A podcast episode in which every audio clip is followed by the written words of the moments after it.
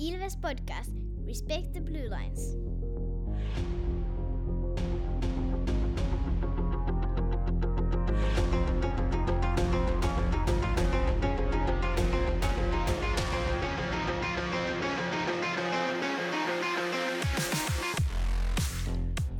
Morjes, morjes ja tervetuloa jälleen Ilves Podcastin pariin. Mun nimeni on Tomi Kuusisto ja seurana takkahuoneessa ulkopuolinen tarkkailija Santeri Kuusisto Moro. ja asiantuntija Markus Kosonen. Morjesta. Tässä jaksossa piti alkuperäisen suunnitelman mukaan olla analyysiä tuosta Ilveksen pelitavasta, mutta kun tässä alkoi liigan puitteissa tipahtelemaan erinäisiä jatkosopimuksia muista seuroista, niin todettiin, että vaihdetaanpas lennosta nytten tähän aiheeksi sitten meidän pelaajistosta ne, joilla ei ole vielä sopimusta ensi kaudesta, että, että kun kuitenkin toimisto odottaa meiltä jonkinlaista impulssia, että mitä pitäisi tehdä ja mihin näitä isoja linjoja vedetään, niin todettiin, että tähän vuoden aikaan se nyt ehkä sitten sopii. Tipsit haltuun. Mutta ensin otetaan kiinni ajankohtaisiin tapahtumiin ennen kuin hypätään tuonne ihan ensikauteen asti. Tässä kahden viikon aikana on tapahtunut sellaista, että Ilves on pudonnut mestereiden liigan pudotuspeleistä häviämällä kaksiosaisen ottelun sarjan tai ottelun tuota Pardua vastaan. Ensimmäisessä pelissähän annettiin kahden maalin kaula ja sitä ei pystytty sitten kirimään siinä toisessa ottelussa, joka jouduttiin valitettavasti pelaamaan sitten vieraskentällä. Mitenkäs tässä nyt näin pääsi käymään? No, kova joukko oli vastassa ja se ensimmäisen matsin, sehän me nyt jo vähän puitiin tuossa edellisessä jaksossa, niin ei mennä siihen ihan hirveästi, mutta vaikka mun mielestä tämä jälkimmäinen matsi oli Ilvekseltä paljon parempi ja, ja oltiin ehkä jopa vähän niskan päällä siinä pelissä, niin, niin tota ei, ei pystytty sitä parin maalin kaulaa ottaan kiinni, että Pardu on erittäin hyvä joukkue puolustaa ja, ja tota, pystyi sitten iskeen vielä vastaiskuista tarvittavat maalit.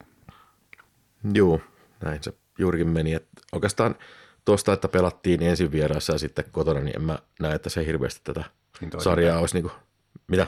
Niin, toisinpäin meni To, nyt. niin, toisinpäin mm. niin, että ei, ei välttämättä siitä kärsitty hirveästi, mutta niin kuin toi just, että Parvitsi oli fyysinen kamppaileva joukkue ja sitten toisaalta niin oli sellaiset tietyt tässä nyt jälkimmäisessä pelissä niin momentit, minkä takia tämä, tämä sitten hävittiin ja justiin siinä tilanteessa 1-1, niin Pardubic sai sen ylivoiman ja Paula oli mahdollisuus heittää se kiekko sitten päätyyn, mutta syöttikin siihen suoraan pakin lapaan ja siitä tuli sitten, ei kun siitä tuli yksi, yksi tasotus siitä, siitä mutta tota, sitten toisaalta niin oli se 5-3 ylivoima, mikä saatiin toisessa erässä.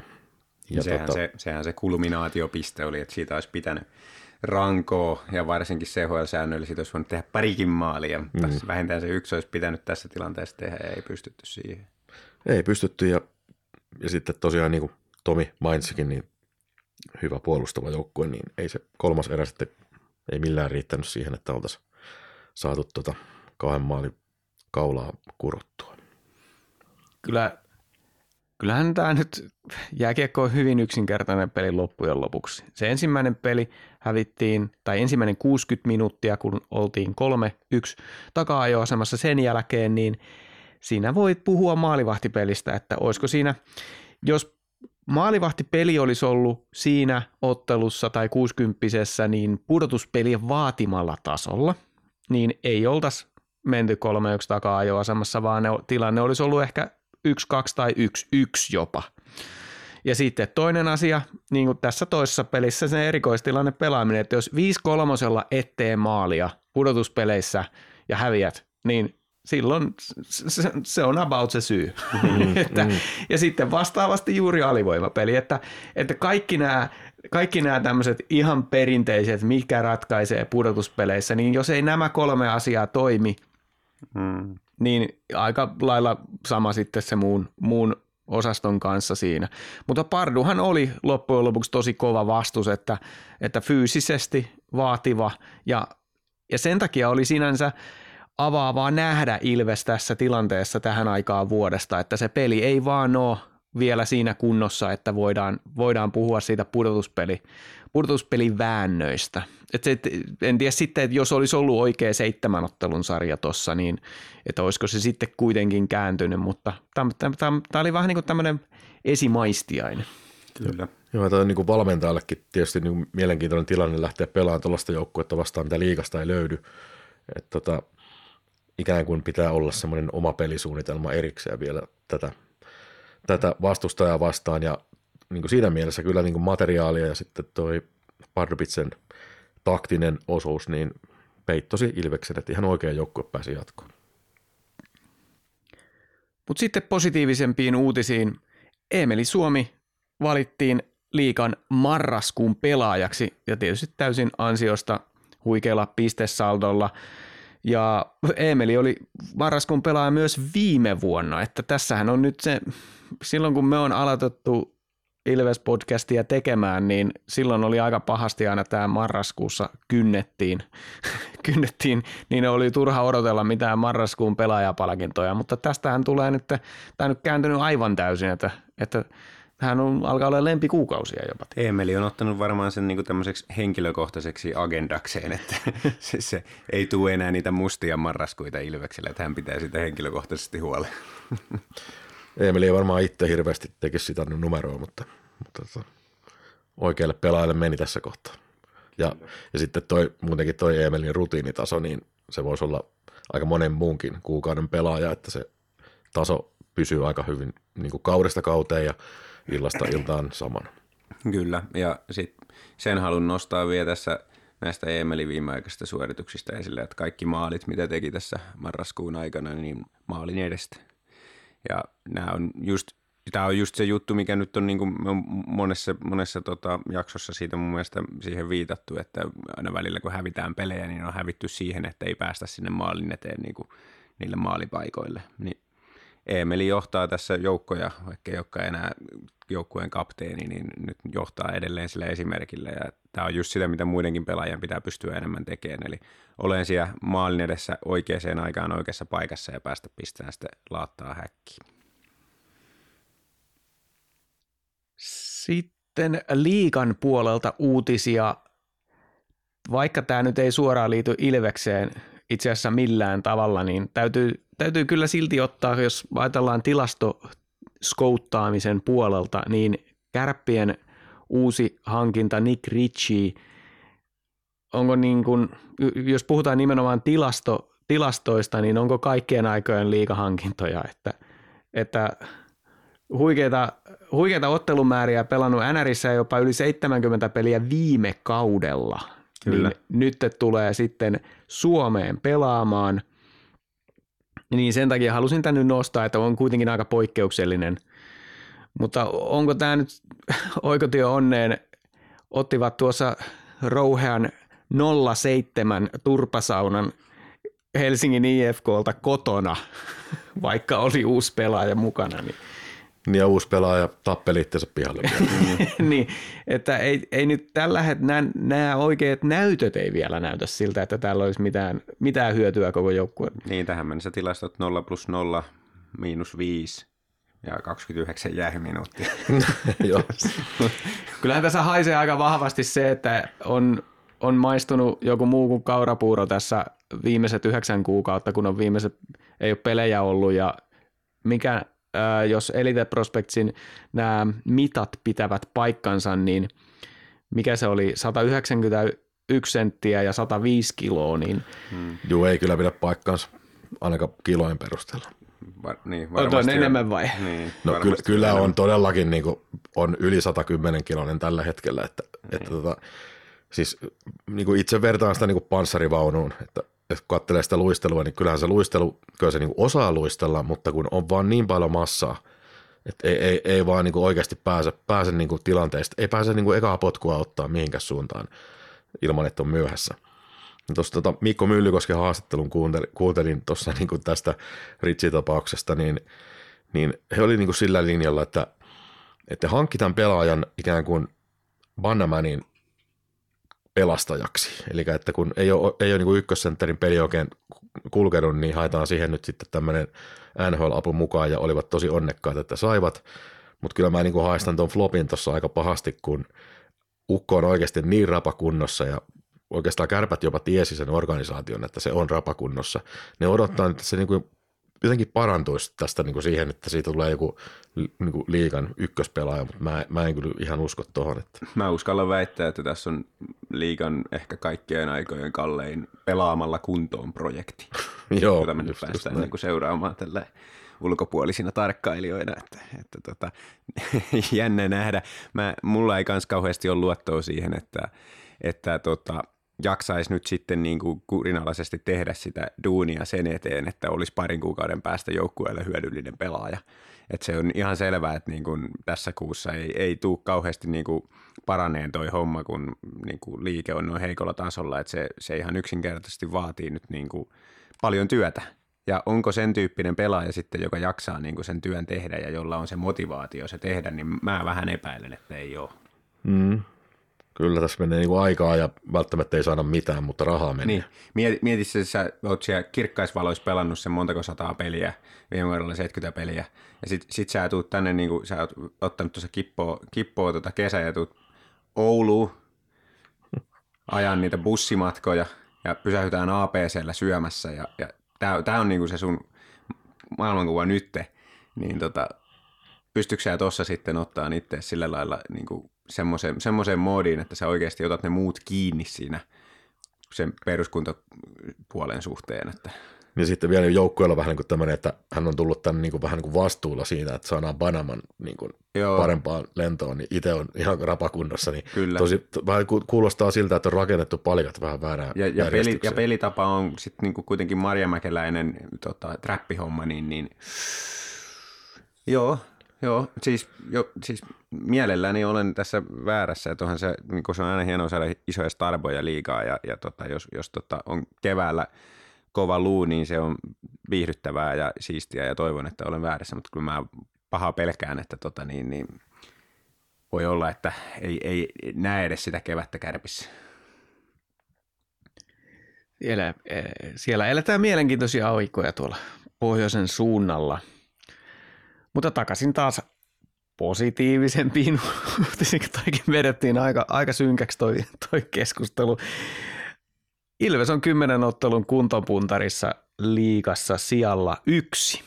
Ja tässä nyt on roikuttu aika pitkään siinä tuo paikallisvastustajan alkukaudella hankkima pieni kaula, niin on kiritty jo käytännössä umpeen, koska se, ja faktisesti se kiritään umpeen perjantain paikallisottelussa, niin todellisuudessa Ilveshän johtaa liigaa myös pistekeskiarvolla kasvattuna, koska se automaattinen kolme pistettä on sieltä tai vähintään kaksi tulossa. Kaching. Kaching. Näin. Täältä löytyy jo ääniefektit mm. täältäkin. Ähm, mutta onhan toi nyt sillä aika vakuuttavaa ollut toi suorittaminen liigan puolella. Vähän kyllä hävettää toi tosiaan, että Kärpille on hävitty sillä viimeksi mm. ihan nollilla ja vielä kotona, että miten se on edes mahdollista, koska ne kyntää noin pahasti, mutta, mutta toi TPS vastaan tuli kauneusvirhe, sen pistän kyllä aika vahvasti väsymyksen piikkiin. Poula Palvekin valitteli haastattelussa, että kyllä on aika raskasta välillä. Niin, edelleen, edelleen vedetään sitä treeniä. Kovaa, kovaa treenataan samalla, kun on peliruuhkaa, näin mä uskon. Ja treeni jumin piikkiin toi.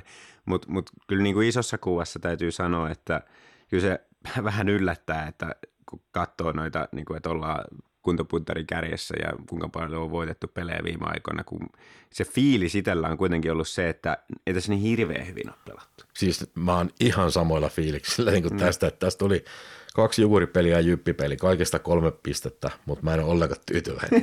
Niin, Mutta mut, mut miettikää niinku mikä, mikä niinku muutos sillä muutaman vuoden takaisin, että, että silloin niinku, ää, se oli ihan sama, että niinku, pelattiinko hyvin vai huonosti, niin tuntuu, että aina hävittiin.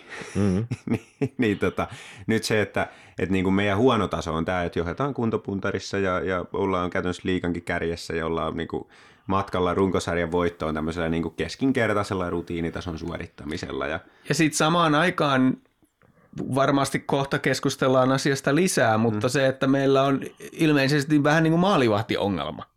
Tiedätkö, että meillä, meillä ei ole sellaista jotain dostalia, joka on seissyt päällään siellä. kyllä, kyllä. Niin muistaakseni Gunnarssonilla on joku 91,4 tai joku Niin. torjuntaprosentti kuitenkin. Että. Niin. Et silleen, niin kuin, että on pelkästään niin kuin positiivinen juttu, että ei pidä nyt ajatella, että me tässä nyt negaillaan, vaan se on pelkästään positiivinen juttu, että tämmöisellä peruspelaamisella, rutiinitason suorittamisella, niin pärjätään näin hyvin, että se on ihan selvää, että Ilveksen peli tulee tuosta niin kehittyy vielä hurjasti kevättä kohden, ja silloin voi, mä uskon, että me ollaan aika pysäyttämättömiä.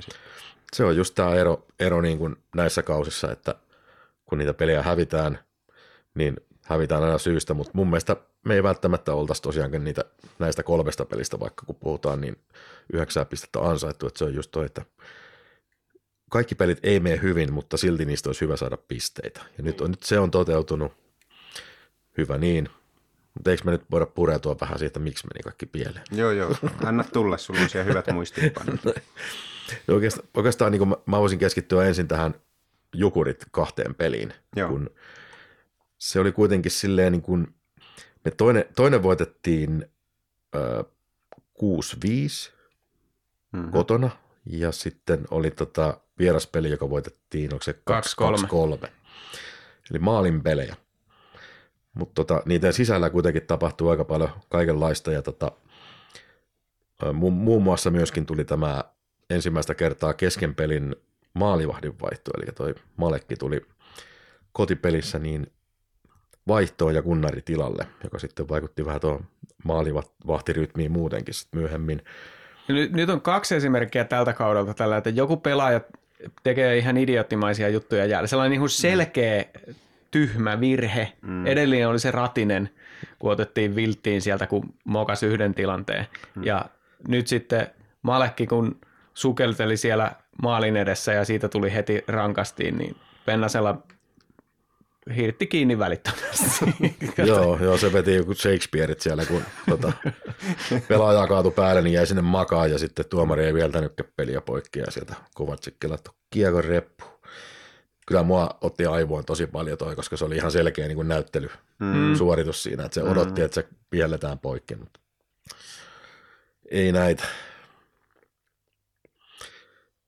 Sitten niin kuin ylipäätään tästä tuplapelistä, niin kun ajattelee, että oli maalin pelejä, voitettiin maalit 9-7 näistä kahdesta pelistä, niin XG on Ilves 4,13 ja Jukurit 6,86. Eli me XGllä hävittiin nämä molemmat pelit. Onko tämä sama juttu kuin Santeri sanoi, että viime vuonna Jyppiä vastaan yhdestä pelistä, jostain syystä se on mulle jäänyt mieleen, että Ilves voitti sen takia, koska meillä oli vaan paljon paremmat pelaajat. Kyllä se vähän näin on. Et, et, kun mä menisin tässä aika lailla samaan analyysiin, että voitettiin nämä jukuripelit sen takia, koska meillä oli paremmat pelaajat. Voisin oikeastaan tuohon, nyt kun mainitsit tuon XG, niin tähän tämmöisen lyhyen välikommentin, kun oli, oli tuolla tota, foorumilla joku kysynyt tästä XG-hommasta, että onko tietoa, mitä kaikkea siinä huomioidaan, niin noi mallithan on tietysti jokaisella, joka niitä tekee, niin on vähän omansa ja ne ei, niitä, ne ei ole julkista tietoa, mikä missäkin mallissa on, mutta se mitä mä oon niitä nähnyt ja tiedän, niin on se, että niissä nyt tietysti yleensä pyritään huomioimaan kaikki mahdollinen, mikä on tilastoissa, mutta tilastoissahan ei ole esimerkiksi tällaisia asioita, että ää, mi- mistä tuli syöttö ja Ketä oli maskissa? Ja... niin, kyllä. Ja sitten toinen on se, että, että kaikilla asioilla ei välttämättä ole tilastollista merkitystä, jolloin ne on ehkä jätetty pois. Ja yksi, yksi tämmöinen niin kuin, saattaa olla se, että, että tota, ää, ei huomioida sitä laukojaa, että kuka se on, niin sen takia, koska niitä ää, laukaisutapahtumia on kuitenkin niin vähän kaudessa per pelaaja, että se sattuman osuus on niin suuri, että jos sä otat siihen sillä että no joo, tämä kodytekki tekee aina 30 prosentin todennäköisellä maali, niin se ei välttämättä oikeasti olekaan kestävää, joten ei, ei, sitä ei voi niin kuin ottaa huomioon, vaan se on pakko tehdä se oletus, että kaikki pelaajat on yhtä hyviä laukoa, ja mehän nyt tiedetään, että se ei pidä paikkaansa.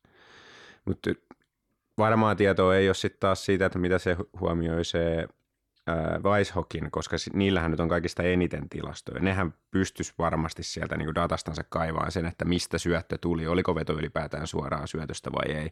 Tällaisia asioita, mitä niin kuin ei näy laukaisukartasta, niin sen perusteella pystyisi tekemään tarkempia malleja luultavasti, mutta mun fiilis on se, että ne niiden XG ei kuitenkaan ole ollut yhtä tarkkoja tai yhtä hyviä en, ennustearvoltaan kuin, kuin tota esimerkiksi tämä liikaplotin XG, niin musta tuntuu, että jos ne jotain näitä huomioi, niin ainakaan ne ei ole onnistunut huomioimaan niitä kauhean hyvin. Mm. Tällä kaudella mulle on ainakin pistänyt silmään juuri tämä, että kun Ilveksen pelitapaan tuntuu kuuluvan se, että ei liian vaikeista paikoista ja liian kaukaa ja näin ei vedellä, hmm. niin sitten hävitään ne pelit XGS sellaisille joukkueille, jotka taas vetelee koko ajan ja koko paikasta. Niin, mm. kyllä. Tämä on asia, mistä varmaan sitten puhutaan tuossa myöhemmin enemmän tuosta Ilveksen pelitavasta mm, ja kyllä. muusta, mutta just, just vaikka nämä Jukuripelit, niin Jukurit teki just XG verran maaleja pyöristettynä ja Ilves taas teki tu, tuplaten Kyllä. XGCen, että se Kyllä. Et se, mutta tosiaan niin kuin summa summarum, niin se XG yksittäisen pelin kohdalla, niin hirveä niin kuin varianssi, että kertooko se totuutta siitä pelistä vai ei. Että kyllä se vaan valitettavasti täytyy katsoa se peli, että sen tietää, että pitikö paikkansa vai ei. Että, mutta tässä niin kuin näissä jukuripeleissä, jos palataan niihin, niin mun mielestä se oli aika, aika hyvä kuvaus kyllä siitä niin kuin yleisesti ottaen niistä, että minkälaisia maalipaikkoja pystyttiin rakentamaan, mutta Ilveksellä oli paremmat pelaajat pistämässä niistä paikoista sisään. Joo, tästä, tästä taisi olla just se, tota, kun palve valitteli sitä väsymystä tai sillä, että se justiin niin kuin varmaan tultu just sekeistä ja näin, niin ei ole ihan niin kuin helpo, helpoin homma sitten lähteä, lähteä pelaamaan liikapelejä suorilta siitä, ja onneksi oli kotona liiko. Mutta mä sanoisin tähän vielä, että, että aika nyt kun sarjataulukkoa mietitään, siellä on nämä kaikkein rikkaimmat joukkueet alkaa pyöriin siellä kärjessä, no saadaan mikä kärppien tulevaisuus on, mutta, mutta toi, että liigassa on valmennus korkealla tasolla, niin jukureitakin valmennetaan tosi hyvin, mutta sitten se pelaajamateriaali ei ole yhtä hyvää, niin sitten, sitten nämä varakkaammat joukkueet, siis mä vaan pelkään sitä, että saa nähdä, mikä se sarjajärjestelmän muutos on tulevaisuudessa, mutta tällä hetkellä se, niin kuin, se ero alkaa näkyä, kun Ilveksessäkin on saatu tämä homma toimimaan, niin se, se eroton liikan hännänhuippujen ja kärjen välillä on aika suuri, että, että sitä on tosi vaikea enää pelkällä valmentamisella niin kuin sieltä nousta, että – Tämä Kyllä. on mun huomioni tähdä, tähän. Kyllä, ja tuohon niin jatkona se, että koska niitä kärkiseuroja on paljon, että se on verrattuna siihen, että meillä olisi yksi seura, joka dominoi niin kuin vuodesta toiseen ja muut ei pystyisi haastaa, niin silloin, silloin se on niin kuin tavallaan helpompi yksittäisenä kautena voittaa valmennuksella se yksi ennakkosuosikki, jos sen ennakkosuosikin valmennus ei onnistukaan sillä kaudella niin hyvin. Mutta se, että kun on näitä niin kuin rahakkaita, hyvin asiansa hoitavia seuroja on useita, niin mitä enemmän niitä on, niin sen vaikeampi sieltä pohjalta on ne kaikki ohittaa yksittäisenä kautta. Joo, ja tuossa on myös se, mikä tietyllä tavalla vaikuttaa toi varakkuus siihen, että olisiko se Ikonen ollut tässä yhden pelin jälkeen, kun mainitsi, että mikä on tavallaan Ilveksen menestyksen salaisuus tällä hetkellä, niin se on se, että on neljä ketjua, jotka pystyy myllyttämään sitä peliä koko ajan. Ja useimmilla joukkueilla, millä ei varallisuutta ole, niin sieltä se kolmos-nelosketju on aika köyhiä niin kuin sen suhteen. Ja, ja sitten kun on tätä rasitusta, on ollut nämä CHL-pelit ja muuta, niin, niin tota, se, että on se ainakin näennäisesti neljä ketjua, jotka pelaa koko ajan, niin se, se tota, vaikuttaa sitten siihen rutiinitasoon, millä voidaan näitä ikään kuin harmaan marraskuun pelejä kääntää, kääntää sitten itselleen. Mm-hmm. Ja sit toisaalta myös, mm, niin kuin ollaan puhuttu tällä, tällä kaudella, niin se ensimmäisten erien pelaaminen on ollut usein vähän nuhasta, niin, niin sama juttu oli esimerkiksi vaikka tuossa Jyppipelissä, joka lopulta sitten selkeästi käännettiin, mutta Ilves oli niin ekan erän ihan vaikeuksissa. Mm. Et, tota, loppujen lopuksi tuo Ilves Jyppipelihän oli semmoinen niin kuin ihan isät vastaan pojat peli. Mutta, Helppo tota, voitto. Niin, mutta tota, en nyt hirveästi kehuisi Ilveksen peliä kuitenkaan, muuta kuin sitten sitä, että miten se saatiin muutamassa minuutissa käännettyä se peli niin kuin täysin, täysin voitoksi. Mutta se, se, sekin on männä vuosina justiin näin, että vastustalta puuttuu puolet avauskokoonpanosta jonkun nuhan takia tai jotain ja sitten niin siellä tuossa sosiaalisessa mediassa onnitellaan vastustajaa nollapelistä, mutta se, joskus männä vuosina se on ollut ihan todellisuutta, että se latautuminen on ollut täysin nollissa, mutta nyt se rutiinitaso riittää siihen, että ei, ei Jypillä loppujen lopuksi ollut palaakaan. Mm. Muistaakseni jossain niin kuin, tota, toista erää 15 minuuttia pelattua suurin piirtein, niin, niin tota, laukaukset kohti maalia oli Jypille jotain 15-5. Ja sitten mm. me voitettiin 5-1 tämä peli. Mm. No Jypin, Jypin kannattajat haukku tai puhu siitä, että paremmalla maalivahdilla olisi voitettu tyyliin. Veikkaan, että siellä on vaan tilastoja katsottu eikä sitä peliä. Juu. Ei ollut pelkästään maalivahdista kysymys kyllä. Mutta onko teillä kommentteja tähän Ilveksen maalivahtien pelutukseen, joka tosiaan meni vähän niin kuin, nyt näyttää siltä, että Gunnarsson on lunastanut sen ykkösmaalivahdin paikan ja jos on kolmen pelin viikkoa, niin ehkä hän pelaa sitten niistä kaksi ja Malekki pelaa sitten yhden. Näinkö mennään ja näinkö se kuuluukin mennä? Kyllä se nyt näin on, että Gunnarsson on sen ykkösveskan paikan ansainnut ja samaan aikaan, niin kuin äsken tuossa puhuttiin, niin Malekki vähän niin kuin, ää, oma, itse, itse pelasin nyt itsensä siihen kakkosmahdin ruutuun, kun pelleili siinä tota, filmaille, mutta nyt mennään näille. Ja mun mielestä tämä on hyvä juttu, että tässä vaiheessa kautta se niin kuin, ratkaisu on tavallaan tehty, että kun mulla edelleen on se epäilys, että onko se Gunnarsson riittävän hyvä, niin nyt hän on ykkösvahti ja tavallaan hän nyt kantaa sitten niitä ykkösvahdin paineita ja tässä ehditään, ehditään tota nähdä, että mihin se riittää ja sitten jos alkaa tuossa tammikuussa tuntuu siltä, että se ei riitä, niin hommataan sitten siinä vaiheessa vielä joku vehviläinen jostain ykkösveskaksi. Että on se optio auki vielä sitten, että – mun mielestä tämä on ihan hyvä, että nyt mennään näillä. Ja tavallaan se on sitten Malekillekin, kun nyt saa niin kuin sillä että hän on nyt sitten siinä haastajan roolissa ja täytyy tehdä töitä kovasti, että sitten kun seuraavan kerran paikka aukeaa niin sanotusti, niin ottaa sen takaisin sen rooli. Kerhopelissä menettiin taas menettää piste, kun ei, ei tarttunut koppia, vaan putosi siihen alas ja mm, sitten mm, ei, ei, ollut hyvä esitys, ei ollut hyvä esitys Malekilta sekään. Joo, se on, toi henkinen puoli on semmoinen, mikä Malakilla vielä tarvii niin vähän kasvua, että se ikään kuin se rauha pitäisi kuitenkin aina olla sillä hyvällä maalivahdilla ja tuntuu, tuntuu että Malek ehkä kuitenkin sitten kovissa paikoissa aina vähän jännittää liikaa. Kyllä.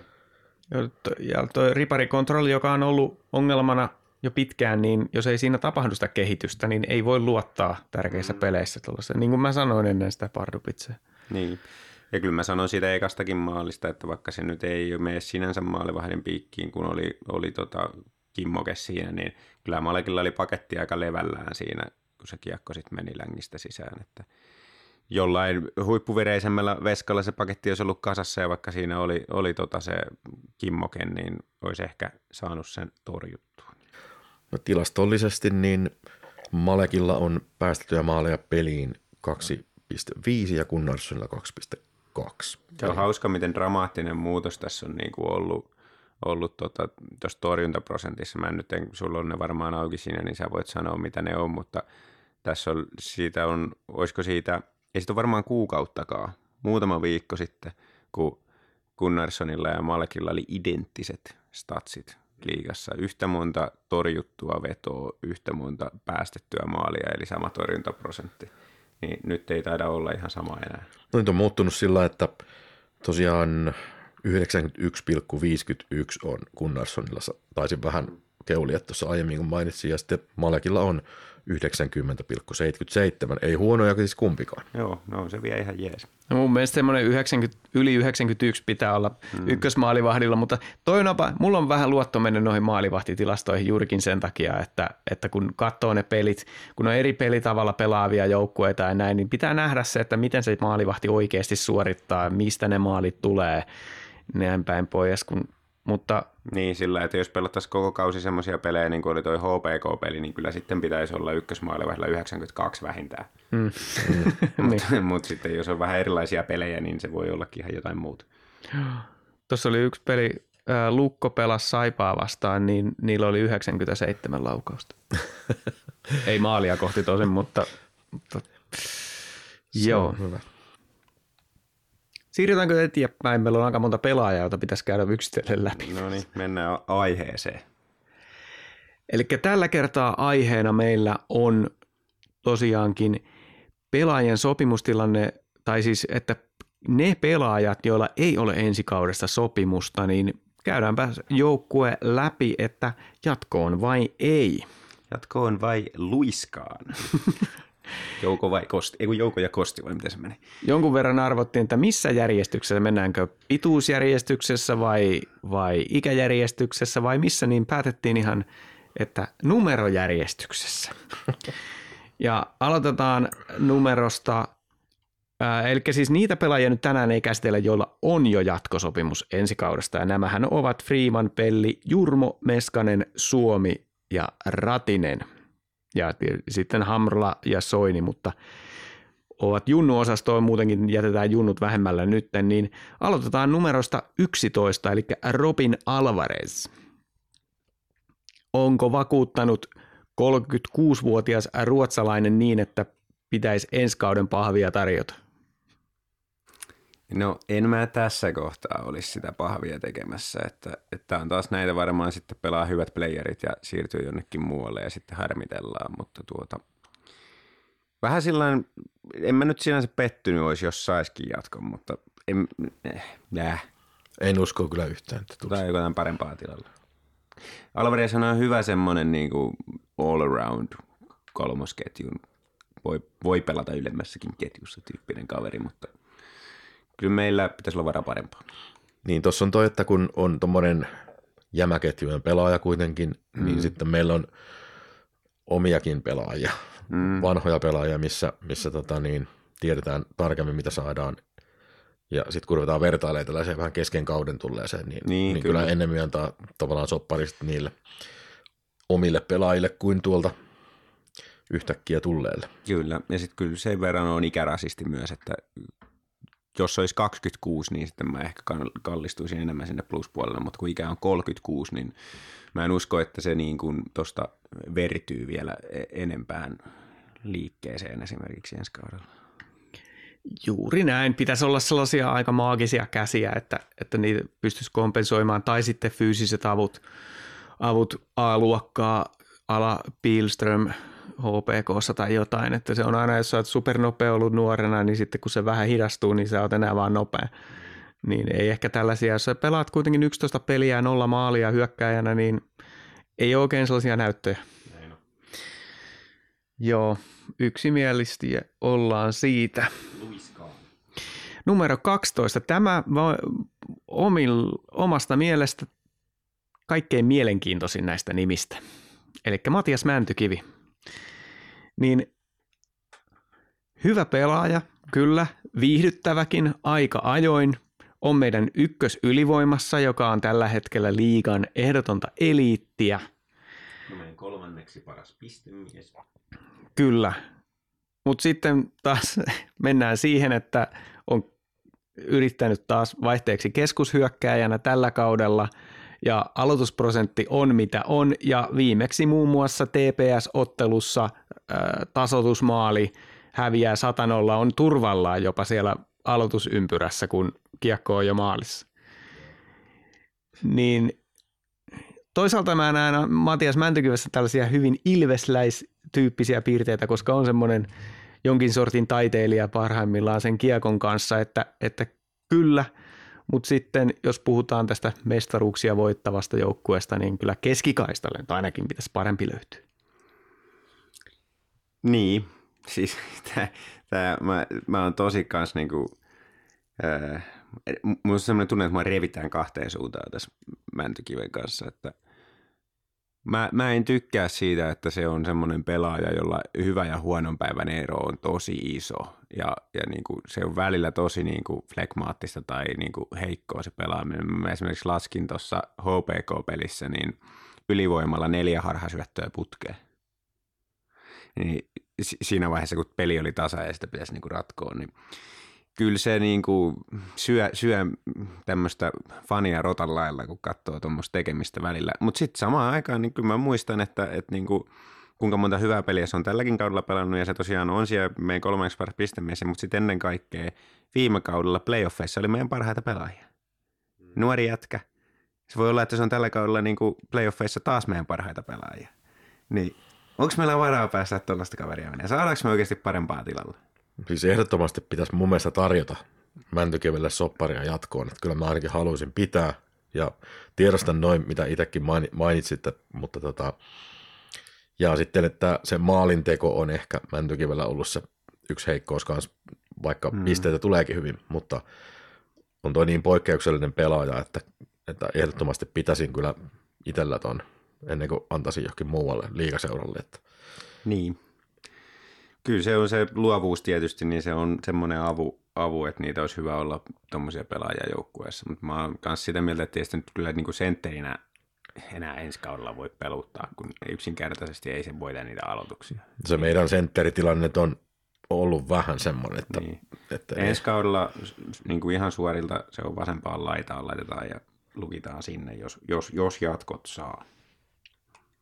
Niin, jos olen, olen samaa mieltä, että Markuksen kanssa oikeastaan nyt, kun kuulin teidän molempien jorinat Matiaksen kohdalta, niin kyllä mä haluaisin jatkoja. Nimenomaan toi ikä on se, että se ailahtelevuus tulee ehkä sieltä kautta. Varmaan se pelityyli ja persoonakin vaikuttaa, mutta 22-vuotias tällä hetkellä, niin ehkä ne parhaat pelivuodet on vielä edessä ja on osoittanut kuitenkin tosiaan pudotuspeleissä jo tehoja, niin, mutta ei voi keskellä, koska me ei voi, meillä ei voi olla sellaisia keskushyökkää, joista me tiedetään, että ratkaisevat aloitukset aina hävitään. Niin... niin. Kyllä. Mun mielestä Mäntykivessä on jopa NHL-potentiaalia. Hmm. Ja nyt sitten vielä, kun mietitään, että meidän valmentaja ensi vuonna on kaikesta päätellen Tommi Niemelä, joka on profiloitunut näiden nuorten lupausten seuraavalle eh, tasolle nostamisessa, niin eikö Mäntykivi nyt ole niin kuin ihanteellinen pelaaja siihen, siihen muottiin, mitä Niemelää varten tänne halutaan, niin ei niitä kannata ulkoapäin lähteä hakemaan, jos meillä sellainen jo on. Seuraava pelinumero järjestyksessä on Santeri Virtanen. Tämä on sillä mysteeri, että silloin kun jos katsoo tuon pelaajan julkistusuutisen, niin siinä puhutaan, että olisi optio ensi kaudesta, mutta sitten pelaajakortissa sitä optiota ei löydy, että onko tässä nyt sitten toimistossa tehty näppäilyvirhe vai onko se jo todettu, että ei jatkoa tule, mutta valitettavasti Santerin kohdalla täytyisi melkein sanoa, että jos ei pysy terveenä, niin ei vaan tämä ammattiurheilijan arki ole ottanut sitä huippujääkiekkojoukkuessa aina kirkossa kuulutettu. Muuten noin pelaaja ominaisuuksiltaan mä ehdottomasti haluaisin Virtasen jatkaa. Joo, mulla on tämä niinku oikeastaan sillä mulla on Santeri Virtanen ja Juuso Körnen vähän niin kuin samassa lokerossa, että toiselle sopimus ja toiselle ei. No eikö se nyt ole sitten aika selvää, että me valitaan se pelaaja, joka on kokoonpanossa yleensä? Niin. Joo, ja musta tuntuu, että niin kuin Könösen kohdalla, sori jos hyppää vähän siihen, mutta, mutta että on ollut aika vähän vaisu ehkä tässä niin kuin mm. alkuun, alkuun, mutta profiililtaan taas on niin kuin tarpeellisempi kuin Virtanen ehkä tuohon tämänhetkiseen joukkueeseen. Niin, joo ei mulla kauheasti Virtasesta ole sanottavaa, me on puhuttu siitä monta kertaa, että hieno mies ja hyvä pelaajatyyppi, tuommoisille on aina paikka Ilveksessä, mutta se, että jos ei vaan niin kuin kroppa kestä sitä huippuurheilua, niin sitten ei kestä. Mutta tosiaan me nyt ei tiedetä, meillä ei ole mitään sisäpiiri, sisäpiirin tietoa siitä, että mikä, mikä hänen tilanteensa esimerkiksi tällä hetkellä on ja millaista vaivaa ja muuta, mutta, mutta heikolta näyttää siinä mielessä. Ja toimistolla varmaan tiedetään paremmin, niin siellä osataan sitten sanoa, että tehdäänkö jatkoja vai ei. Joo, jos pysyisi terveenä, niin pitäisin Virtasen mieluummin kuin Könösen, mutta Sama. Tämä, tämä on mun mielestä vähän semmoinen asia, että se päätös tehdään, tehdään ikään kuin joukkueen puolesta. Mutta sitten seuraava numero, Samu Bau. Ja on pelannut nyt neljä, nelosketjun keskushyökkäjän. Ja fyysiset ominaisuudet on erinomaiset tähän lajiin, mutta onhan toi nyt, jos katsotaan plus-miinus-tilastoa, niin toi nelosketju aika murheellinen ja juurikin tuossa, kuten Markus mainitsi tuossa ratkaisupelissä Pardupitsee vastaan, niin ratkaisevilla paikoilla alivoimalla, niin purku meneekin vastustajan lapaan, niin luotetaanko, jos ajatellaan jatkosopimuksen kannalta, niin luotetaanko, että nämä tällaiset asiat on sellaisia, mitä ne nuoret pelaajat oppii ja kehittää itsessään vai, vai tarvitaanko me laadukkaampaa nelosketjun sentteriä? No siis kyllä me tarvitaan. Tässä kohtaa niin kun en tarjoaisi jatkosopimusta, mutta sen näkee sitten, miten loppukausi menee. Mun mielestä ei tällä hetkellä niin kuin, ei vaan niin kuin riitä liikaan edes niin kuin Ilveksessä ainakaan niin ei, ei riitä tuohon nelosketjunkaan sentterirooliin. Että ei vaan niin kuin tuo lisää hirveästi tuohon joukkueeseen. Että se... No niin, 19-vuotias jätkä, raamikas kaveri ja kuitenkin niin kuin ihan ok niin kuin pelilliset avut, niin kyllä mä vielä ainakin yhden vuoden. Et siis niin kuin, mun mielestä se oikea, oikea tapa tämmöisten kanssa on se, että lähdetään kauteen sillä, että hän on meidän neloskentteri, ja sitten siirtorajalla rajalla hommataan siihen Jarno Koskiranta tilalle, jos ei se ole riittävä. Niin kuin, tämä on niin kuin se, mitä tämmöisenä massiseurana niin kuin me ollaan, niin pitää mun mielestä tehdä, että, että annetaan se mahdollisuus kuitenkin niin kuin ensi kaudella taas uudestaan, jos ei tällä kaudella vielä riitä.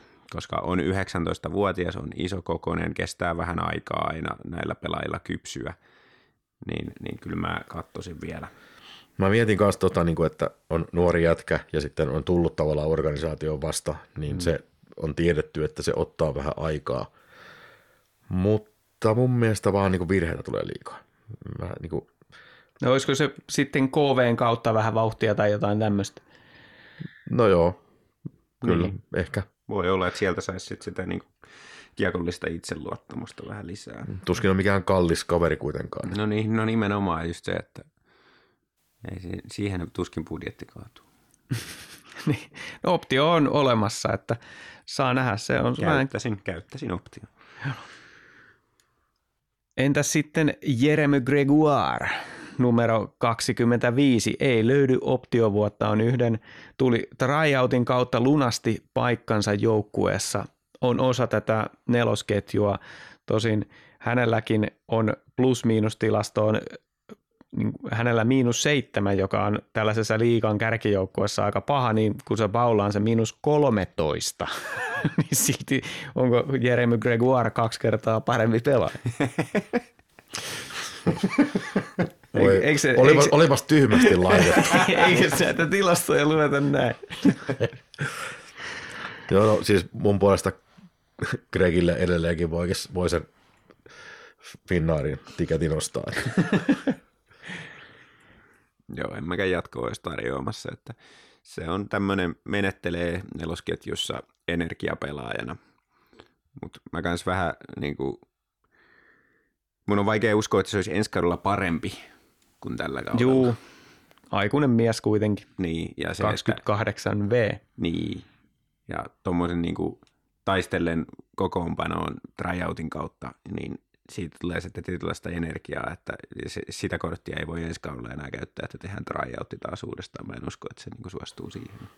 Niin mä en ole niin yhtään missään vaiheessa tykännyt, tykännyt kyllä Gregoirin pelistä silleen, että se on vähän niin kuin, että jos olisi parikymmentä senttiä pidempi ja vähän voimakkaampi, niin se pelityyli voisi toimiakin, mutta siis se on ihan lapanen oikeasti siellä kamppailuissa mun mielestä, että, että jos se lasketaan hänen vahvuuksiin, että hän on kamppailupelaaja, niin ei, ei, ei todellakaan.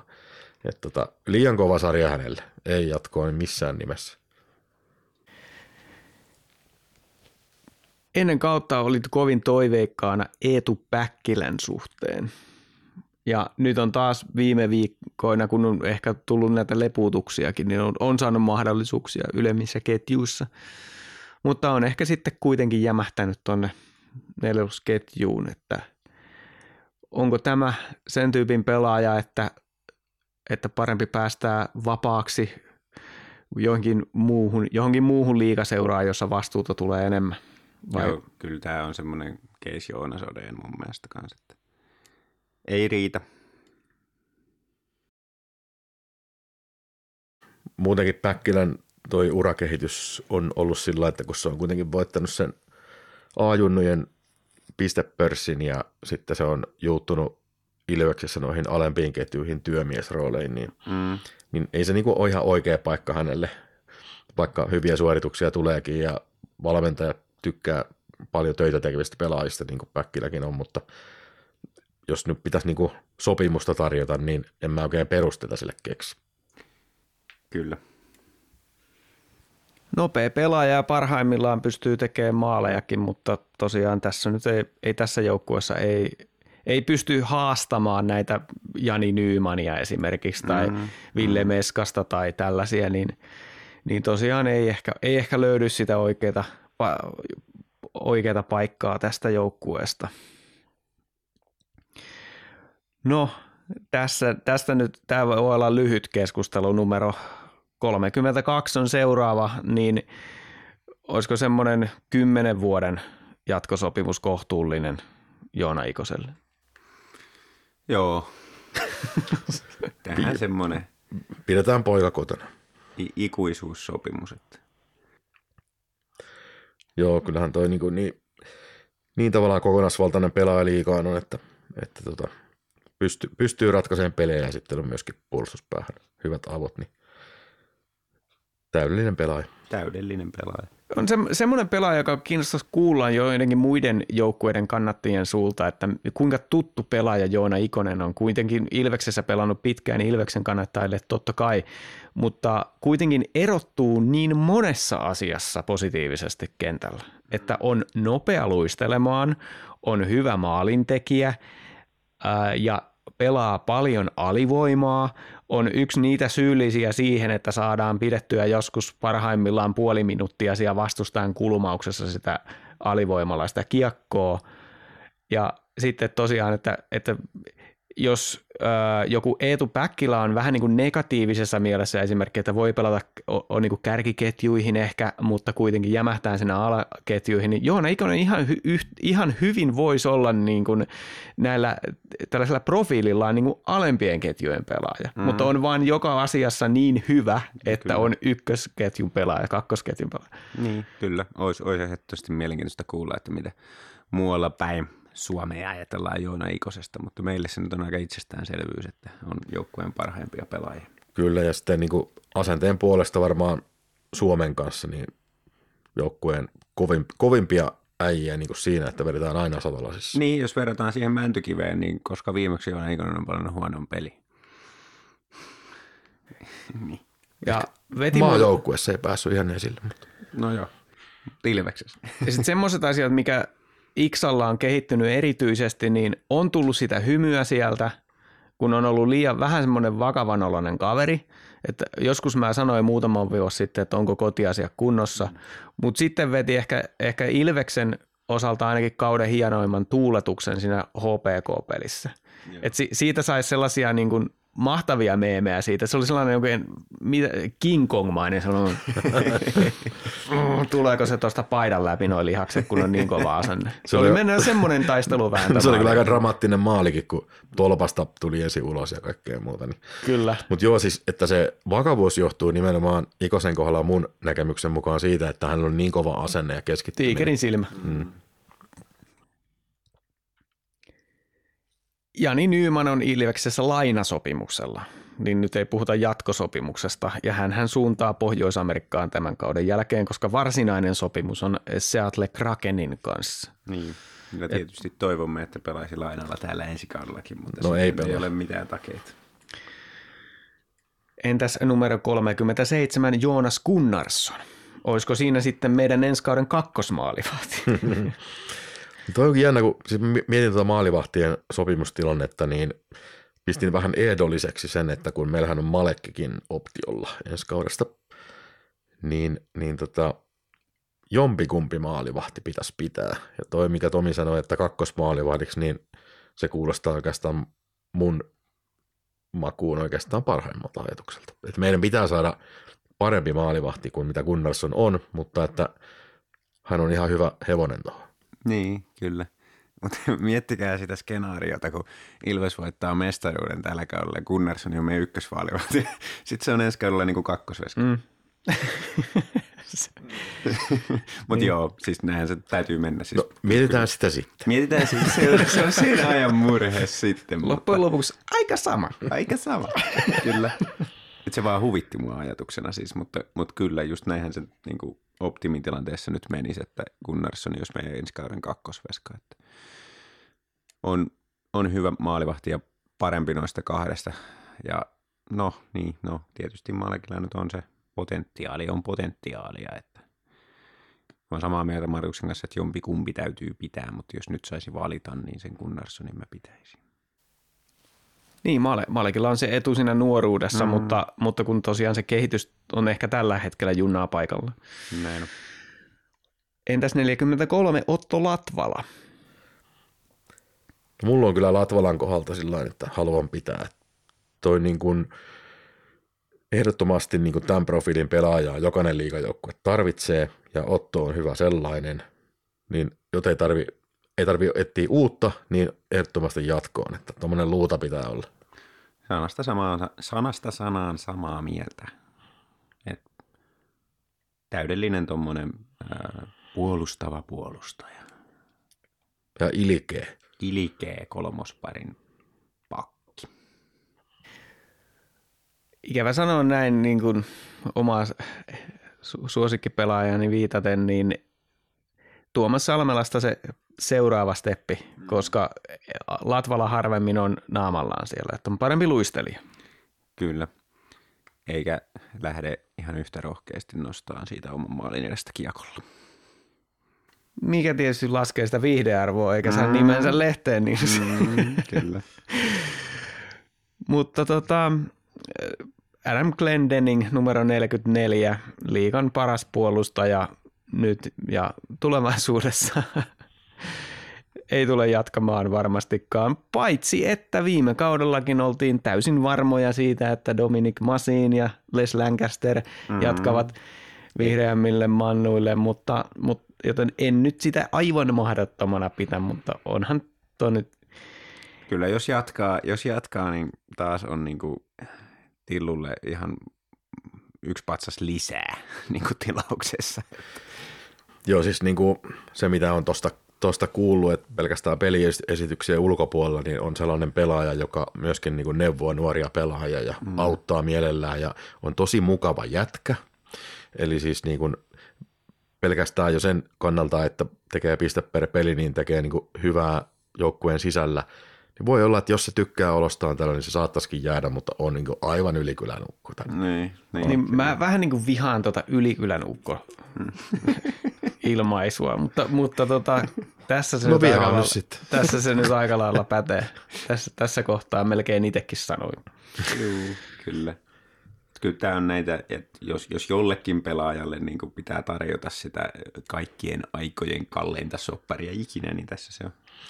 Ja pitää oikeasti muistaa toi, että kun ajatellaan niin kuin eteenpäin näiden nuorien pelaajien, vaikka Ilveksen pakkien kehitystä, niin sitten kun meillä on tuollainen kokenut äijä, joka on mukava, joka haluaa neuvoa ja antaa tipsejä, niin se kehittää meidän kaikkia pakkeja. Mm. Ja se esimerkki jäällä on myös toinen asia, että tota, kun sillä on niin kuin vahvuudet sekä hyökkäys- että puolustuspelaamisessa ja sijoittumisessa, niin nämä on sellaisia juttuja, minkä pystyy vielä niin kuin oppiinkin.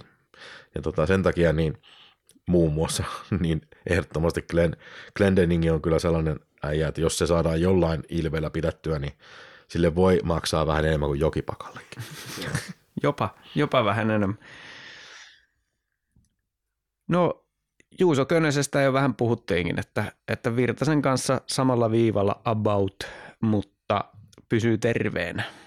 Ja jotenkin mä näkisin Juuso Könösen kohdalla, että ei ole vielä nähty sitä nähty sitä suurinta potentiaalia, että ne tulee sitten niistä tiukemmissa väännöissä tuolla, kun pelataan sitä seitsemää ottelua putkeen samaa joukkuetta vastaan. Joo, kyllä Könösellä on ollut aika vaikea alkukausi, täytyy sanoa, että, että tota, sen perusteella on vaikea niin kuin sorvata sitä jatkosopparia nyt tässä kohtaa, mutta sitten samaan aikaan niin kuin ton profiilin pelaajia tarvitaan ja mä uskon, että hän on keväällä, keväällä parempi. Että hän on vähän semmoinen niin kuin voi olla, että tehdään jatkot, voi olla, että ei ja kummaskaan tapauksessa en ole pettynyt. No, mulla on ihan täsmälleen samat, samat mielipiteet kyllä Santerin kanssa. Että tota, mä pitäisin kyllä Könösen mieluummin kuin Virtasen, mutta tota, ei ole vielä päässyt ihan sisään. Ja meillä ei ole joukkueessa yhtään hyökkääjää, joka olisi samalla profiililla ja semmoinen, joka menee niin kuin ilkeästi maalille ja ei lähde sieltä pois, vaikka vähän käskettäisikin. Että tota, mä kyllä jatkasin Könösen sopparia ja odotan, että se sopeutuu tähän Ilveksen systeemiin vielä paremmin tulevalla kaudella. Könösen, Könösen kohdalla mä olin ehkä vähän yllättynyt silloin, kun se sopimus tehtiin, että se oli vaan yksivuotinen.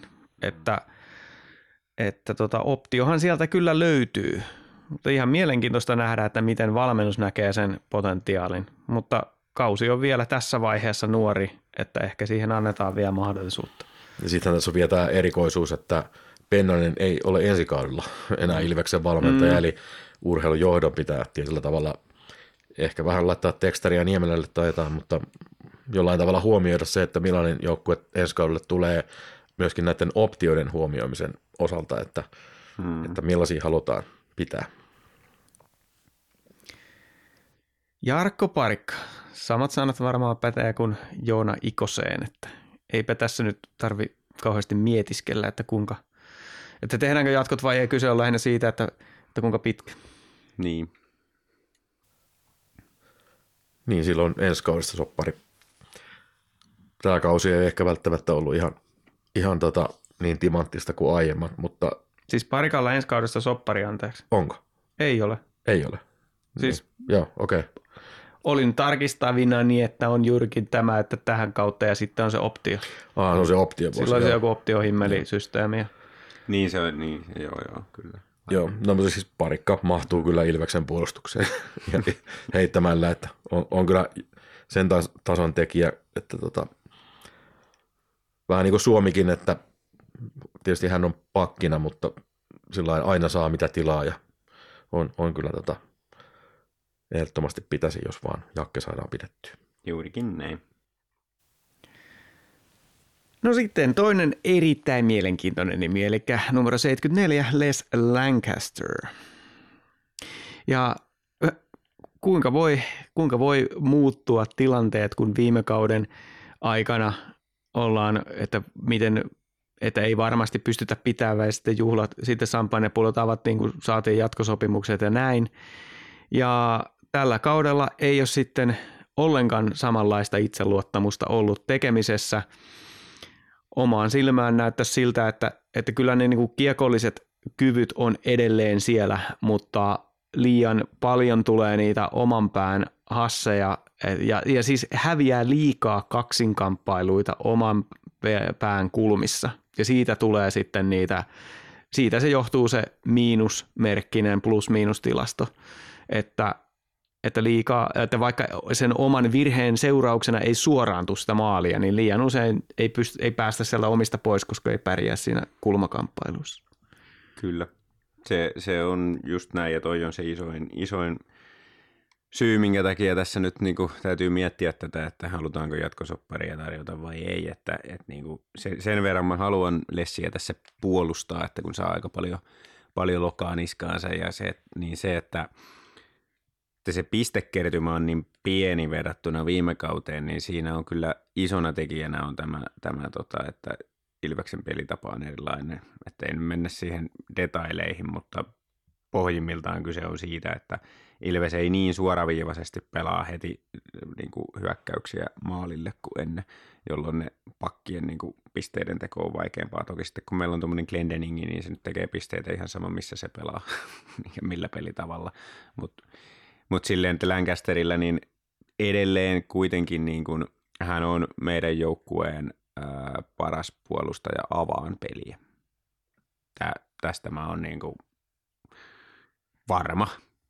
Sillä tavalla se tällä hetkellä on. Mutta sitten samaan aikaan on myös meidän pakeista eniten Lapanen sijauvan päin kulmissa. Just niin. Ja, ja, ja, se, että ja, ja tässä, myös ottaa jäähyjä sieltä. Niin, ja sitten kun ei tee niitä pisteitä ylivoimallakaan, niin, niin tota, kyllä tässä yhteydessä niin kuin yleensä en kauheasti plus-miinus-tilastoon katso, koska siinä on niin paljon muuttujia, jotka ei ole sitä pelaajasta itsestään kiinni. Mutta tässä tapauksessa niin mä vähän kyllä niin kuin olen kallistumassa just sen plus-miinus-tilaston takia, että se hyvä avauspelaaminen ei riitä hänellä kompensoimaan tällä hetkellä sitä huonoa oman pään pelaamista, koska niitä maaleja tulee omiin enemmän kuin hyökkäyspää. Kyllä, on samaa mieltä ja mulla Les oli vähän niin tässä ehkä-osastolla ja se ehkä liittyy siihen, että paljonko tämä pelaaja maksaa, paljon se Niin. soppari maksaa. Että tota, Kyllä. nyt kun on vähän heikompi kausi ollut ja on neuvottelut jatkosta, niin kyllä mä jollain sopparilla pitäisin Lesin, mutta on tämä vähän osoittanut kyllä tämä kausi sen, että, että niin kuin se ei ole se ykköshevonen, että ei, ei siihen kannata niin kuin satsata ihan täysillä, että jos se vaihtuisi johonkin muuhun vastaavaan, ei nyt välttämättä Glendeningiin, mutta johonkin muuhun kenties samalla, samalla tota skauttauksella tehdyllä, niin ehkä voisin lähteä sinnekin. Niin, ja sitten niin kuin, mä en usko, että se hintalappu niin kuin, ihan hirveästi laskee kuitenkaan tämän kauden vuoksi, että liigasta löytyy näitä joukkueita, jotka on ihan valmiita tarjoamaan sille Mm, ison, ison sopparin ykkös, ykköspakiksi, koska parempaa ei ole, parempaa korttia ei ole, varmempaa korttia ei ole saatavilla. Niin. just näin. Ja sitten vielä niin kuin haluan sanoa sen, että ää, me, mä olisin valmis niin kuin, niin kuin pitää hänet, jos meillä ei olisi jo Pelli ja Jurmo siellä. Niin kuin kans tätä osastoa, joka on niin kuin kiekollisia pakkeja, jotka on vähän pulassa omassa päässä. Niin meillä on jo kaksi kiinnitettynä näistä, ja sitten meillä olisi tämä kaikista kallein näistä tämä kolmas niin kuin kiinnittämättä, niin ehkä me nyt sitten passataan. Joo, ja Jurmokin on jäänyt vähän niin kuin sivuosaan nyt tällä kaudella, niin. vähän siitä syystä, että mm. meillä on Lancaster ja Glendeni. Niin, mutta entäs sitten, jos Lancaster sopisikin täydellisesti Tommi Niemelän pelitapaan? niin, no siis äh, tässä tällaisessa vierumäkeläisessä rytmejä ha- ha- hakevassa pelitavassa ja varsinkin nyt kun naapuri karvaa ja paineistaa tosi korvaa, kovaa ylhäältä, niin, niin mehän on puhuttu sitä, että kuinka tämä kiekollisen puolustajan rooli on, voi olla jopa tärkeämpi kuin se peliä tekevä sentteri, koska mm. jos et sä pääse sieltä omista pois, mm. niin se on ongelma. Niin tuossa se pitää tehdä se valinta, että jäädäänkö me omiin pyöriin sen takia, kun ei pystytä avaamaan, vai sen takia, kun me hävitään se kulmakamppailu. niin, niin. Jos se on plus miinus nolla, niin silloin sä et voi maksaa ylihintaa siitä pelaajasta. Näin on. Ja se, se muuten täytyy Lancasterin kohdalla sanoa, että se on epäreilua puhua niistä pisteiden tekemisistä, kun siis puolustaja, kun tekee ennäty... Siis Lancasteri teki viime kaudella, muistakaa, niin Ilveksen historian kovimmat pisteet puolustajalle. Se teki ennätyksen siinä. Ja hän pitää sitä elämänsä yhtenä suurimpina saavutuksina, mikä mm. ei niin kuin ihmetytä. Niin ja hän itse sanoi se haastattelussa, että se on nyt helppo niitä piste, pisteitä katsoa, että kun ne kasvaa vaan, kun hän syöttää Suomelle lapaa ja mm. sitten se on yhtäkkiä repus. Niin. niin jos et sä saa sitä ylivoima-aikaa, niin ei niitä pisteitä tule sieltä. Mm, mm. Ja sitten se, sitten mitenkä sitä peliä pelataan, sitä ylivoimaa, niin se riippuu, se vaikuttaa siihen, kuinka paljon se puolustaja niitä saa. Niin ei se on epäreilua pu- katsoa vaan sitä näitä tilastoja tässä, Niin, mutta kyllä. se, että kyllä, kyllä se tässä kohdassa nyt se peli näyttää, että se plus-minus tilasto on mm. tällaisessa, jos kärkijoukkueessa saat niitä harvoja pelaajia, jotka on negatiivisella saldolla plus-minus tilastossa, niin silloin jossain mättää. Ja kun ei puhuta nuoresta kehittyvästä pelaajasta, vaan 28 on jo mittarissa, niin, niin vaikka Lester on mun omia suosikkipelaajia joukkueessa, niin paha pelkään, että ei, ei, ei, ole, ei ole paikkaa. Ei ole paikkaa. Mutta taas sitten se, että kuka on se raitin pakki, joka ottaa tämän paikan sitten ensi kauden joukkueessa. Täytyy joku niin. ässä hihasta. Niin. Että jos ei se Glendening jatka ja niin. se kiekollinen osaaminen alkaa vähenee. Niin, niin, niin mistä näitä sitten taas saadaan. Numero 83, Simon Stranski. Simon. Se Tosi kyllä- mielenkiintoinen. Tämä on muuten mun, tilas, mun tota, muistiinpanossa lukee, että olisi joskus pelannut myös keskushyökkäjänä, mutta ei kyllä meillä pelaa. Ja, ja tota, tämmöinen, voisiko sanoa niin kuin, ää, klassinen peliä tekevä laitahyökkääjä, niin pitäisi melkein niitä pisteitä tulla aikamoin mm, kahmalla kaupalla, että, että tota, voisi sanoa, että ehdottomasti jatkoon, eikä löydy, eikä, eikä löydy edes optiota. Mun mielestä käyrä on kuitenkin ollut niin nousujohteinen, että mä tekisin jatkot tässä kohtaa, että sillain, ää, ensimmäisten 4-6 viikon perusteella liikaa, niin en olisi ollut tekemässä, mutta sitten Min on parantanut ja on huomattavasti vähentynyt ne ää, puolustuspään merkkausvirheet ja sitten samaan aikaan on koko ajan mun mielestä enemmän ja enemmän pystyy luomaan siellä hyökkäyspäässä omalla luovuudellaan niin, niin tilanteita, että kyllä mä tekisin jatkot, nuori pelaaja kuitenkin vielä, niin tota, potentiaalia on. Mä kyllä menisin naimisiin melkein, että, että siis liigan taitavin kiekollinen pelaaja nyt niin kuin viime, viime aikoina, tota, en tiedä mitä on tapahtunut, mutta niin kuin jalka keventynyt ihan huolellisesti. Siis nyt, nyt kun se yhdistää vielä sen, että kun hän on erittäin hyvä pelisilmä ja tota, todella taitava syöttäjä ja näkee pelin, niin, niin nyt kun se liike on vielä niin kuin parantunut ja sitten tulee mukaan noita pyörähdykset, mitä nähtiin tuossa viime viikon peleissä, niin siis sehän on niin liigan paras pelaaja. Että, että tota, mä voisin kyllä ottaa, Kuulitte sen täällä ensimmäisenä. Stranskin voisin kyllä ottaa, ottaa ihan mielellään pitkäksi aikaa kylään, niin kyllä tota noin. Ja sitten toisaalta myös, tämä on vähän tämmöinen kanssa liitos, että jos me koditekin pidetään myöskin, niin Stranskin kanssa toimii se kemia, että ei, ei siinä niinku, ei, ei, ole, ei ole muuta sanottavaa kuin, että Stranski il, ilman muuta ensi kauden tiimien mukaan. Et, et, jos se korvasi Kontiola, niin kuin mä etukäteen ajattelin, niin on huomattavasti parempi pelaaja kuin Kontiola. Ja jos tehopisteitä katsotaan, niin sehän taas tulee tähän ylivoimaan. Että nyt Stranski ja Koritekki on siinä kakkosylivoimassa, joka ei ole lähtenyt, ei ole toiminut tässä viime aikoina, kun taas ykkösyyv paukuttaa ihan järkyttäviä tehoja. Niin se, se jos tuijottaa vaan niitä tilastoja, niin se vääristää sitä todellisuutta niiden pelaajien hyvyydestä. No jos katsoo vaikka sen HPK-pelin, niin, niin tota, näkee ku, kuinka niin kuin ylivoimainen se Stranski siellä jäällä on. Että se pyörii, pyörii siellä tota, ympäri sitä hyökkäysaluetta. Jos ei se löydä syöttöpaikkaa tai hyvää muuta ratkaisua, niin se tekee toisen kierroksen. Ja tästä tulee oikeastaan mieleen vanha pelikaveri Tomi Härkä Heinonen.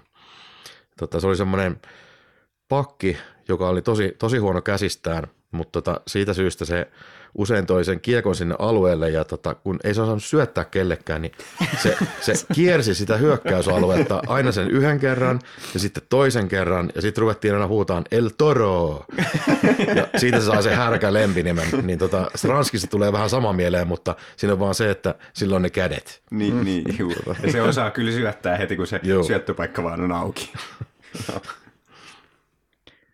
Helppo, helppo yhtyä tähän, tähän kyllä, että tota, ää, nousujohteinen käyrä on. Et mu, kokonaisvaltaisesti muutenkin joukkueellahan on tämä merkkausvirheet vähentynyt, hmm. niin että, että löytyykö, se on, se on, Stranskissa on iso juttu se, että löytyykö siihen se ketju jo, ketjukaverit, joiden kanssa alkaa se tutka pelaamaan. Juu. No siksi mä tätä kodia vähän niin kuin tähän petasinkin, että No siirrytäänkö siitä suoraan kodin käsittelyyn, joka on numerojärjestyksessä seuraavana. Paljon on selostajien kuullut paukuttavan sitä, että kuinka Koditekki on ollut liigan maalipörssin ykkösenä niin päin pois, mutta eipä hän ole viime aikoina nyt sitten osunutkaan, että, että pitkältihän se varmasti taas kulminoituu siihen. Mä nyt toistan itteni koko aika tässä jaksossa, mutta se, että toi ylivoimassa ei ole saatu pelattua siihen lapaan sitä kiekkoa, ei päässyt vetelemään niin hyviltä paikoilta. Hmm. Kas kummaa vastustajat on skoutannut Ilveksen ylivoiman ja se sama mm. kuvio ei enää toimikaan. just näin, kyllä.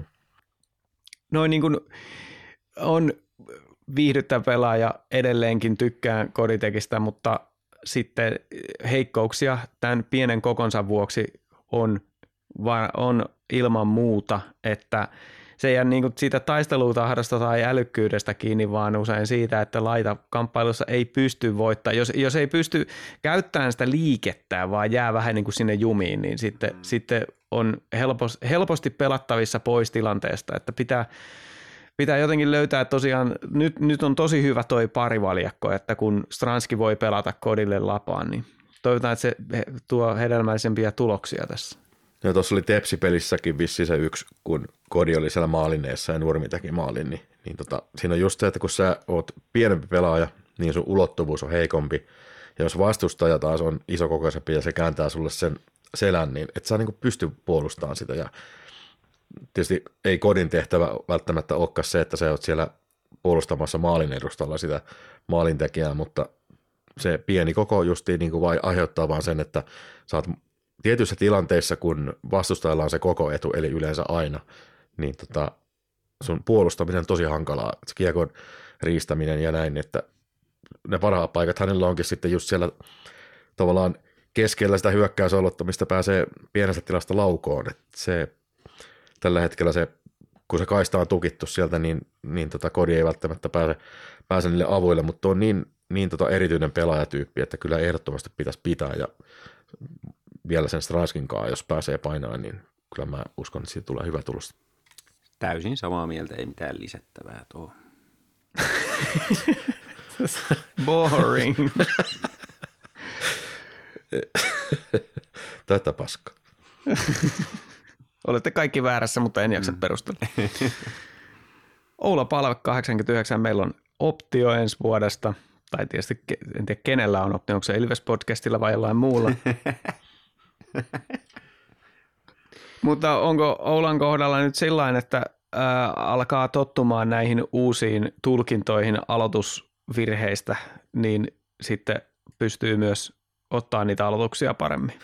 No, itse asiassa kyllä. En tiedä, onko kuunnellut jotain podcasteja, mutta, mutta tota, itse asiassa palve on ruvennut nyt aloituksen jälkeen työntämään sen vastustajan sentterin taaksepäin, jolloin tota, laiturit pääsee paremmin kiekkoon. Et, et, voi olla, että on vaan sattunut sellaisia aloituksia, mitä on katsonut, mutta onhan toi nyt semmoinen niin kuin täyspainoinen hyvä sentteri liikaa, ykkössentterikin jopa, niin, niin tota, niitä, niistä aikaisemmista liikakausista Teps, Tepsissä, kun vissiin oli, niin tota, kyllä se pinna per peli ykkössentteri on, on myös palve, että kyllä ehdottomasti jatko.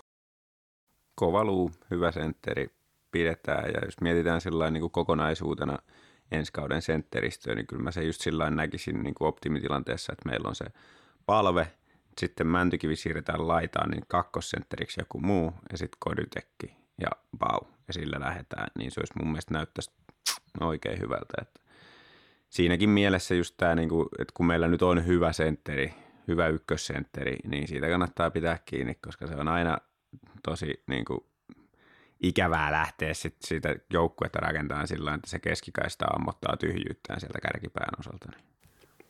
Ja siis palven osalta niin se on kuitenkin niin, kuin niin hyvä, hyvin taitava pelaaja, hyvä pelisilmä, suojaa tosi hyvin kiekkoa, luistelu on hyvällä luokalla. Et tavallaan, että jos pitäisi joku ominaisuus nostaa palvesta ikään kuin kärkeä liikassa, niin en välttämättä sitä löytäisi, mm, mutta, mm. mutta erittäin hyvin niin suoriutuu tuossa ja sitten toisaalta myöskin laukoo paljon. Et se on se, sentteri, usein on semmoisia syöttötyyppejä, mutta palvelu on sellainen, että sillä on myöskin se laukaisuhko koko ajan olemassa. Niin. Kyllä, monipuolinen, hyvä, hyvä pelaaja. Ja tietysti osa tällä hetkellä liikan kuuminta ketjua Suomen ja Nymanin kanssa. Niin... Joo, ne on pistänyt pistetä jonkin verran tuossa. Oh, iso rooli siinä.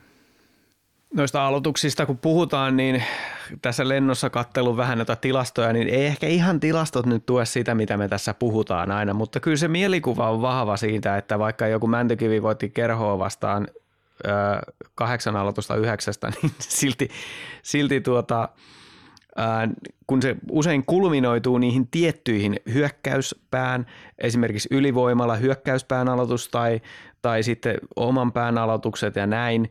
Aika sama mulle on se, että miten se keskialoitus nyt menee. Mutta se, että, että silloin, että jos me aina hävitään ne hyökkäyspään ylivoima-aloitukset, niin sitä ei ole tapahtunut nyt enää viime aikoina. Että se, vaikka se kokonaisprosentti pysyisi alle, alle 50, niin jos näitä ratkaisevia aletaan voittaa paremmin, niin siltä se, siltä se ainakin mun silmään on näyttänyt.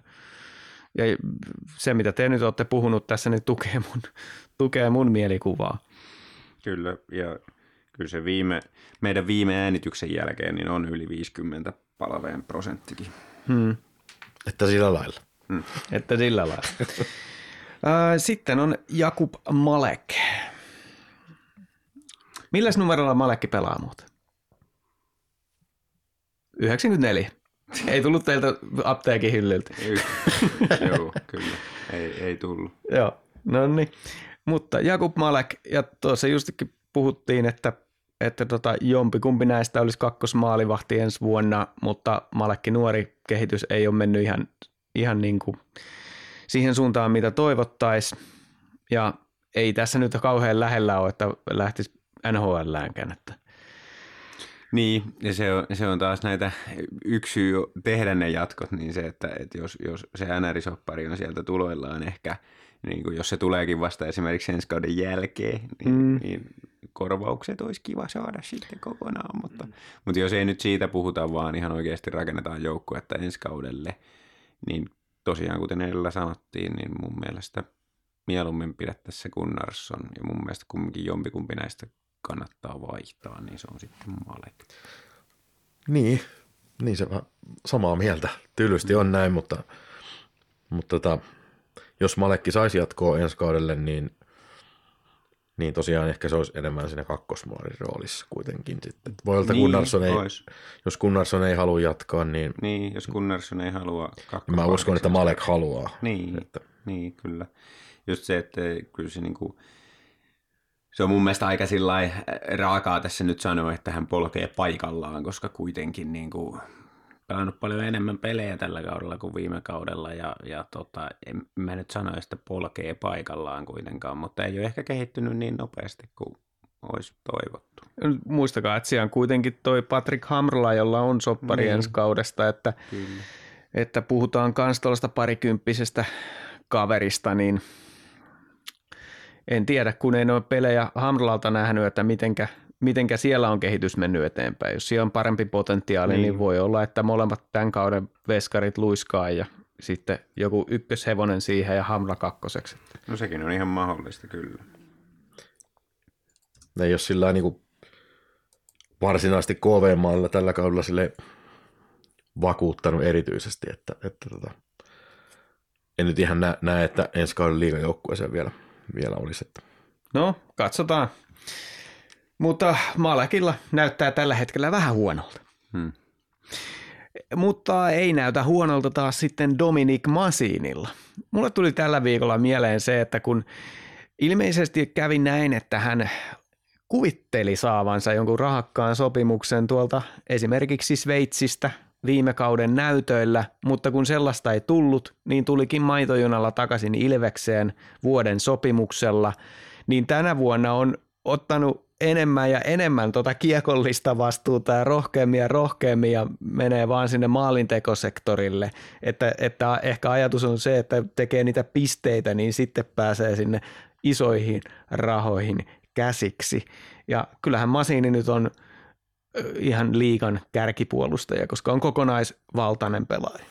Kyllä. Ehkä vienyt jopa parikalta tuon roolin niin kuin On. arvojärjestyksessä. On.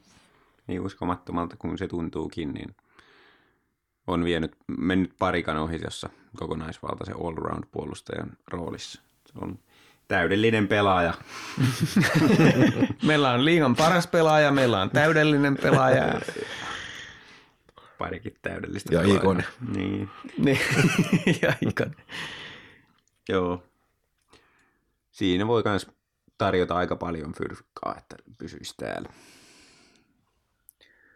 Ilman muuta, mutta onhan tässä siis äh, hurjan paljon näitä pelaajia, joilla ei ole vielä. Niin. soppareita. Mutta siis Niin se, se, se, on toi, se on toi Ilveksen ensi kauden rosteri, jos tällä, tällä hetkellä katsoo, niin se on just tämmöinen niinku karvaton kissa, että mm. siellä, sieltä puuttuu vähän niinku höyheniä. Joo, ja tietysti tietysti niitä varmaan tehtykin jo, niitä sopimuksia ei ole vielä julkaistu, Mm, mutta mm. tässä niitä varmasti aletaan ensi vuoden puolella julkaisee, mutta toi, että miten tämä nykypäivänä menee tämä jääkiekkojoukkueen rakentaminen, että pitkiä sopimuksia ei juurikaan tehdä, että pisimmät on siitä kahta vuotta. Että Niin, mutta kyllä se kuitenkin viime kaudella oli sillain päin, että, että tota, jatkosoppareita ei kauheasti tarvinnut, tai niin paljon ei julkaistu, koska noista, jotka nyt tälle kaudelle jatko, niin se soppari oli jo olemassa suurimmalla mm. osalla. Että viime kaudella julkaistiin marraskuussa Nymanin jatko ja, ja tota, joulukuussa Lancasteri. Ja siinä se about olikin sitten. Että ehkä me saadaan, saadaan joku joululahja tässä vielä. Niin, kyllä mä uskon, että niitä nyt niinku tulee enemmän. Julkaistaan tässä tämän joulun alla kuin viime joulun. Silleen, nyt on käyty kaikki pelaajat lävitse, paitsi ne, joilla oli jo soppari ensi kaudesta, mutta ihan, ihan paljon potentiaalia tässä on ja ei niitä kauhean montaa pelaajaa ole sellaisia, joita suoraan luiskaan ollaan heittämässä. Että, Ei niin. mutta liikan kärkijoukkueessa ei niitä pitäisikään olla. Ei niin. Mä olin pistänyt itselleni tuohon ylös vielä tämän viimeisen viikon topit. Voiko pistää ne? Totta kai. Joo. No, tota, mulla oli tässä yhtenä oli toi tota Stranski, mutta mä vaihdan sen nyt tässä niin kuin lennosta, koska tota, siitä tuli ke- kehuttua tässä ihan riittävästi. Mutta tota, ää, mulla on siis kolmosena Latvalan syöttö Suomen maaliin viivasta jyppiä vastaan. Aivan maaginen syöttö sinne tyhjää, tyhjälle rysälle ja Suomi tekee tehtävänsä. Se oli kyllä Meidän, meidän puukäsipakki siinä. Kyllä, niin, että niin ylitti itsensä todellakin. Sitten oli tota Päkkilän karvaus tepsipelissä, jossa vei kaksi ukkoa siitä niin kuin, ja syötti männylle maalin eteen. Ei tullut maalia, mutta ehdottoman hieno suoritus Päkkilältä, että si- siitä kyllä pisteet. Ja sitten tota, kun se Stranski nyt korvattiin, niin tota, kyllä mä niin kuin laitan tämmöisen lievästi homoeroottisen tähän ykköseksi, eli tota, kun Ilves sai sen ekan ylivoimatepsiä vastaan, niin, niin tota, Mänty ja Ikonen painavat sillä yhteislaukauksella sen, sen YV-maalin 2-1, eli että kaksi oli karoilla ja sai laavat yhdessä koskettaen vetää kiekon sisään. Se on kyllä suosikki. Kaunis maali. Oli, oli. Oli kaunista. Oli kaunista. Ja mikä on myös kaunista, on se, että kuinka paljon meidän kuulijamme meitä arvostavat. Ja tähänkin jaksoon olen poiminut muutamat mesenaattiterveiset. Matti Jussi lähettää terveisiä, että hyvästi ja kiitos kaloista. Ole hyvä Matti Jussi. Ja ää, Mikolta tulee, ei kun anteeksi, toi olikin, toi olikin Katilta, mä luin, luin nämä rivit väärin. Täältä tuli Santerille terveisiä, että kampaa naamasi. Radiosta näkyy. Santeri on erityisen suosittu nyt tällä viikolla näissä terveisissä, kun täällä on joku toinen Santeri lähettänyt terveiset, että maailmassa voi olla vain yksi. Aha. Että kannattaa Okei. vilkuilla selän taakse. Okei. Että semmoittis tämmötys tällä kertaa. Kiva. Mutta näistä ja muista asioista lisää tietoja sitten ensi viikolla, ei kunhan kahden viikon päästä. Eihän me nyt, nyt ru- ruveta keulimaan tässä. Hmm. Pistetään tuosta loppuintrot soimaan ja mun nimeni on Tomi Kuusisto ja seurana täällä takahuoneessa olivat Santeri Kuusisto. sekä Markus Kosonen. pitäkää arki laadukkaana.